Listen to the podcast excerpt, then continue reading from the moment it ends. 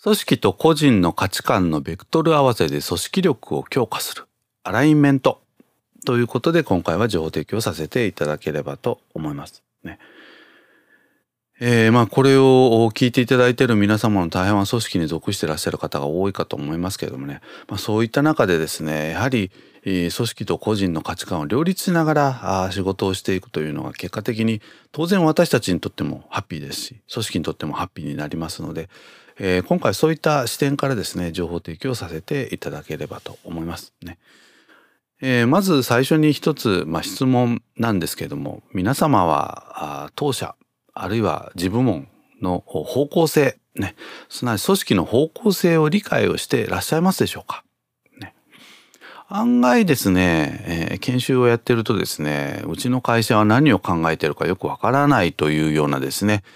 えー、若手社員、あるいは場合によっては中堅社員、ね、まあそういった方もいらっしゃったりするわけなんですよね。で、これはですね、まあ申し訳ないですけど、はっきり言ってマネージャーの方のま職務怠慢ですよねということですね。もっと悲しいことにですねマネジメント研修ですらですねマネジメントのやってらっしゃる方があうちの会社の方向性がようわからんというようなことをまあおっしゃる方もいるんですよね。えー、これではですね組織っていうのはやっぱりなかなかうまく機能しないですよねということですね。やはりあのマネージャーに求められる一つの役割としてですね経営理念をですね自分の言葉でいかにメンバーに伝えていけるかこういったスキルというのはやっぱり求められますのでね、えー、やっぱり自分の言葉でいかに伝えられるか、ね、これを常に自問自答する必要がやっぱりあるんではないかなと思いますね。特に昨今、えー、経営理念に組み込まれているキーワードっていうのは、まあ、英語から来ているものが多いですね。えー、チームワークですとか、コミュニケーションですとか、あるいはダイバーシティですとか、ね。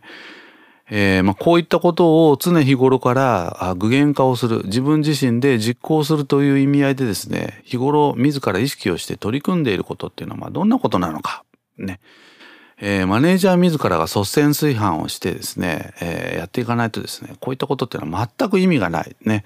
えー、絵に描いた餅になりますということなんですね。ですからまずはやっぱり組織の価値観っていうのをやっぱこう明確にしておくこれがやっぱりマネージャーにとって非常に重要な役割の一つというふうに言えるかと思いますね。それからもう一つやっぱり個人の価値観ですね。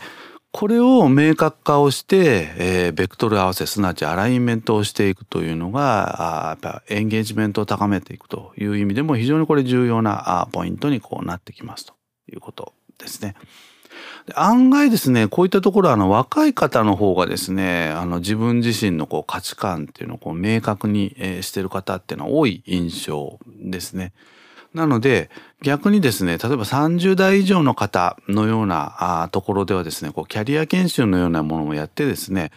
えー、個人の価値観っていうのをですねやっぱこう明確にするきっかけっていうのもですね提供してあげるっていうのもやっぱり組織にとって重要なような、えー、感じがいたします。ね。で、え、やっぱり個人の価値観っていうのが明確化していかないとですね組織と組織の価値観とのこのベクトル合わせっていうのがやっぱりこうできませんのでねあのぜひ今日おすすめをしたいのはあ今日聞いていただいている皆様の価値観これをですねぜひこう明確にしていただけるといいんじゃないかなと思いますね。あの数はですねあの特にあの決まりはありません。ね、最初のうちは少なくても結構です。あの、3つぐらいとかね、そういったものでも結構です。で、これって案外考えてると増えてきますね。7つとか8つとかね。あの、ただ、まあ、10以上になるとですね、なかなか普段からそれを意識をして行動するっていうのはなかなか難しいので、まあ、おすすめは3から、えー、7、8ぐらいの価値観なんですけどね、えー、キーワードをこう作っていただけるといいんじゃないかなということですね。で、なんでこんなことを言ってるかというとですね、えー、緊急時こそですねこの価値観のアライメントがまあものを言うということなんですよね。